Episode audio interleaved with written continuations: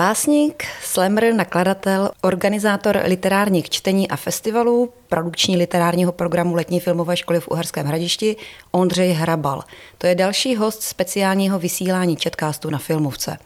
Povídat si s ním nejen o literárním programu Filmovky, budu já Martina Vašíčková, ředitelka Akademie ČTK a Adéla Černá, studentka žurnalistiky Fakulty sociálních věd Univerzity Karlovy.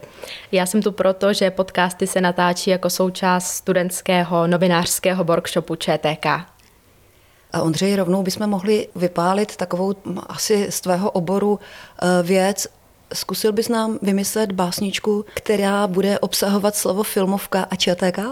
Rozhodně ne, ale využiju tady tu příležitost, abych vysvětlil, že i když si hodně lidí myslí, že slam poetry stojí na improvizaci, tak to tak rozhodně není.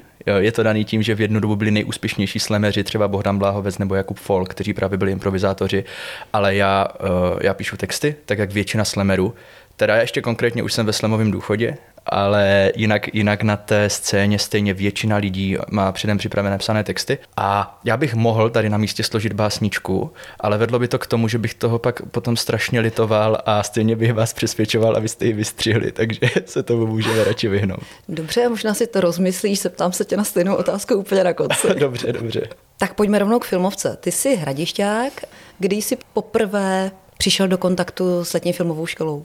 Já pocházím z Buchlovic teda, což je takový městys nedaleko Uherského hradiště, ale pro všechny lidi v regionu, kteří mají rádi kulturu a mají rádi filmy, je tady toto vlastně vrchol toho roku. Kulturně rozhodně. A já určitě už, když jsem měl třeba 14, tak jsem na tu filmovku jezdil i když jsem neměl peníze na akreditaci, pochopitelně několik prvních let, tak především na ty projekty, co byly venku a spíš se tak potkat s kamarády v parku a tak, takže jako od velice útlého věku to sleduju a jezdím sem pravidelně. A kdy jsi zapadl do toho organizačního týmu? Tohle je devátý ročník, na kterém, na kterém se podílím. A to se právě stalo tak, že mě Honza Jílek, eh, hlavní dramaturg filmovky tehdy, který taky dělal slam poetry svého času, poprosil, abych to zorganizoval slam. A já jsem se tehdy s eh, tím pánem, který tam měl ten stan, ve kterým to mělo proběhnout, domluvil, že zrovna uděláme asi čtyřdenní akci, protože on eh, přislíbil filmovci, že to naplní nějakým programem a nic neměl, takže poprosil, abych, abych to dětím naplnil a myslím si, že tím se prokázalo, že dokážu dělat program na víc dní a tak vlastně přirozeně to vyplynulo k tomu, že se udělal docela komplexní literární program a od té doby to tak funguje. A jak to vlastně vypadá, když tedy zmiňuješ ten literární program, jak ho připravuješ nebo připravujete v tom týmu? Jak třeba vybíráte témata nebo jak se rozhodujete, jak ten program naplníte?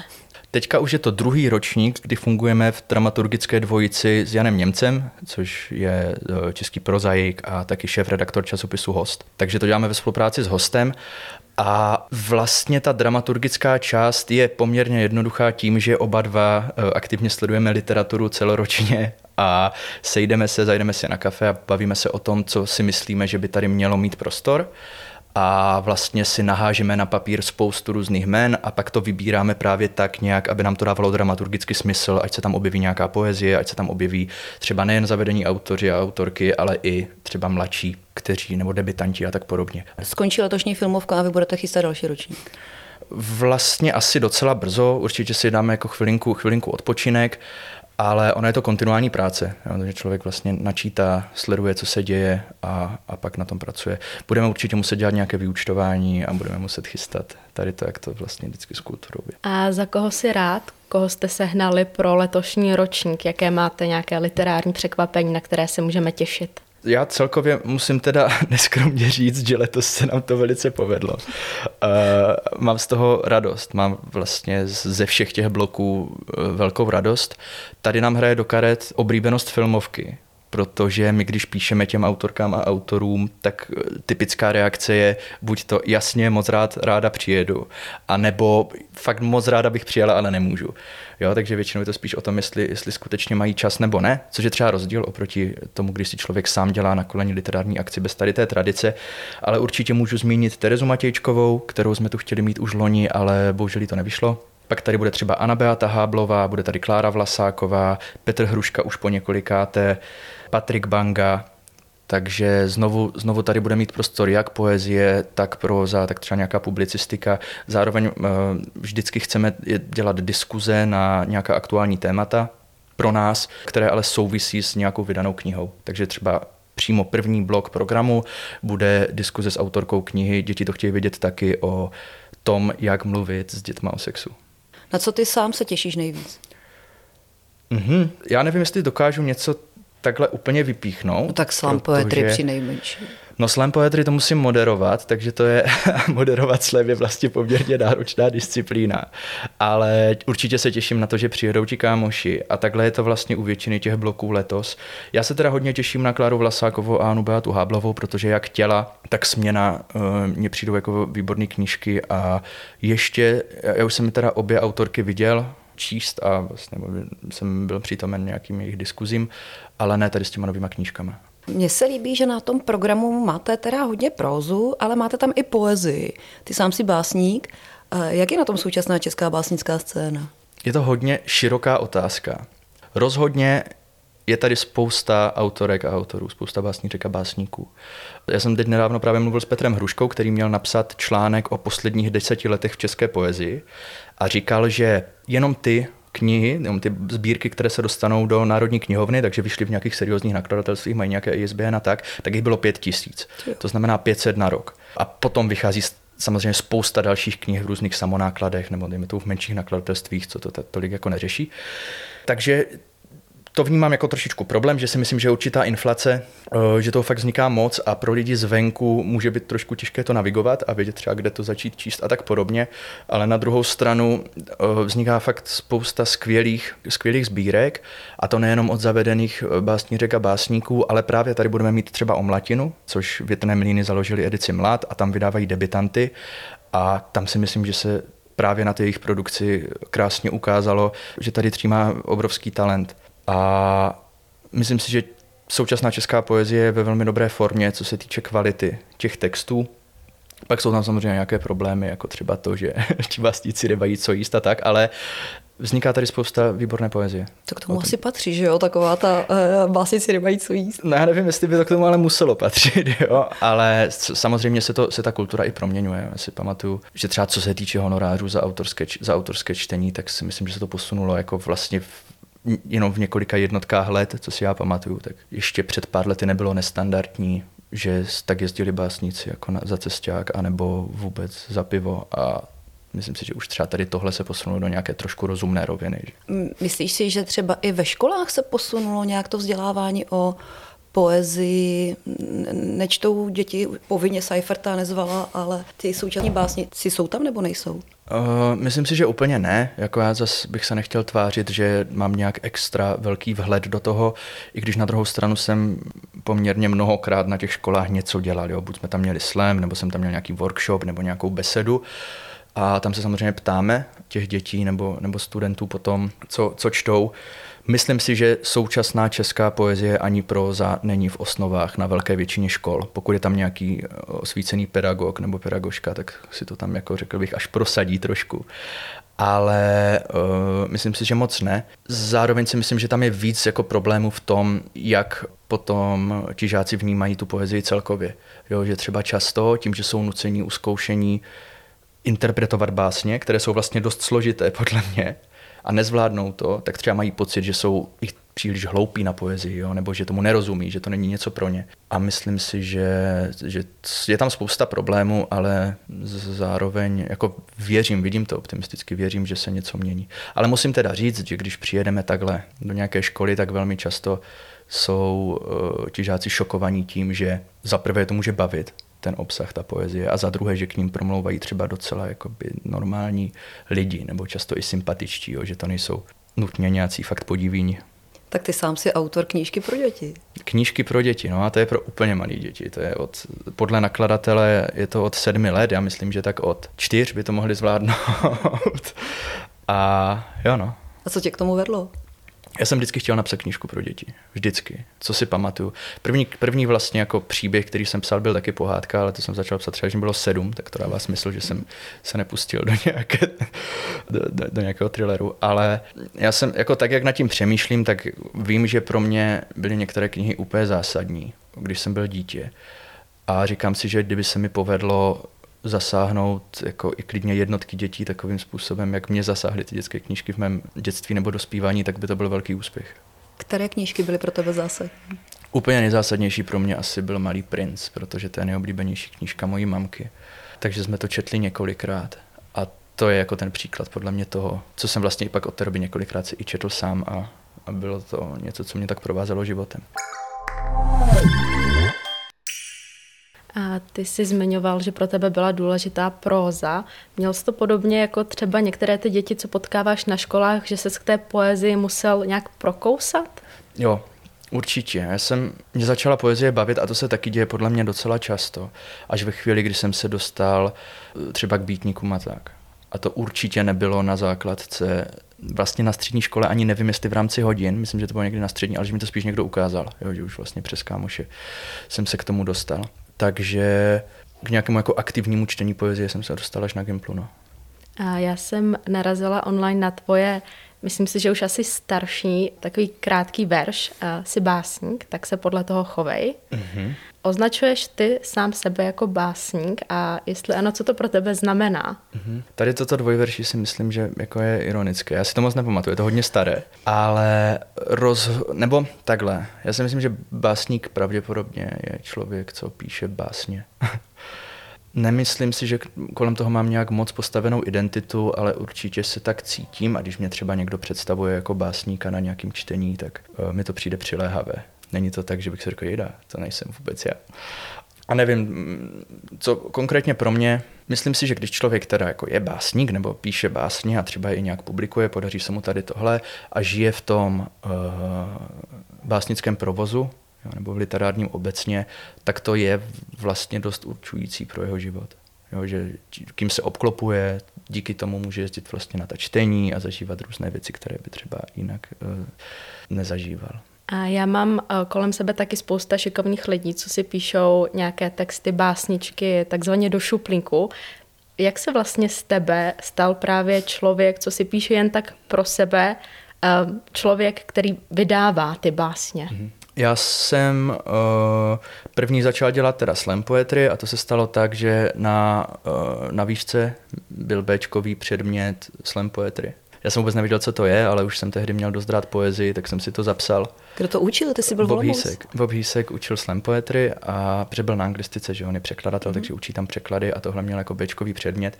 Mně se líbilo, že tam je slovo poetry, tak jsem si říkal, že to bude něco, co mě může bavit. A tam jsem zjistil, co, co to je, jak to funguje a už vlastně ten zápočet jsem udělal tak, že jsem veřejně vystoupil. A tehdy jsem se hodně chytil na té scéně, bavilo mě to, dělal jsem to pořád a tím, že často se ty slamy dějou právě na literárních akcích a literárních festivalech, tak jsem se seznámil jako s různými lidmi z toho víc literárního provozu. A pak někdy jednoho dne jsem Honzovi Těsnohlídkovi někde u piva říkal, že jako píšu i poezii, nejenom ty slamové texty a jestli by se mi na to někdy chtěl podívat a on řekl, že jasně, že mě na to rád mrkne a něco mě třeba k tomu řekne a moc se mu to líbilo, tak řekl, že by to rád vydal. No. A už to jelo. A už to jelo.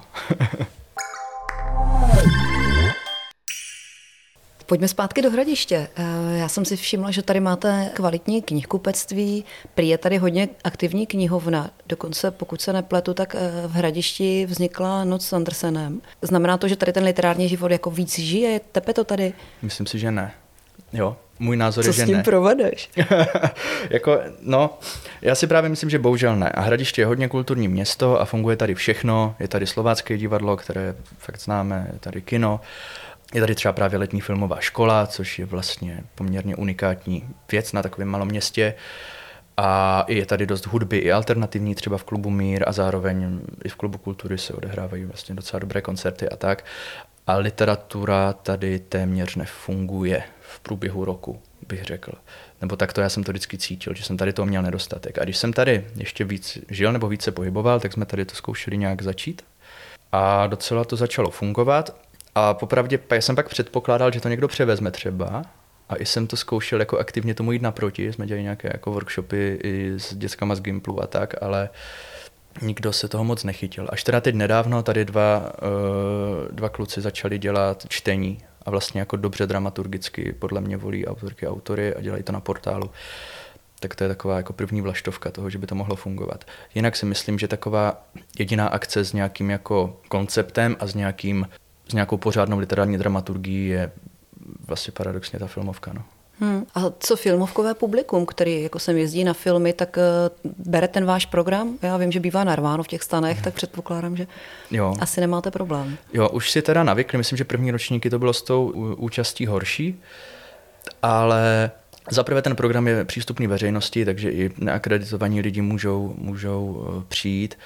A za druhé si navykli lidi. No. Myslím si, že když člověk dá jako tři těžké filmy za den, tak mu fakt prospěje třeba jít na nějaký odlehčení, třeba odlehčenější literární uh, pořád, diskuze s vtipným moderátorem.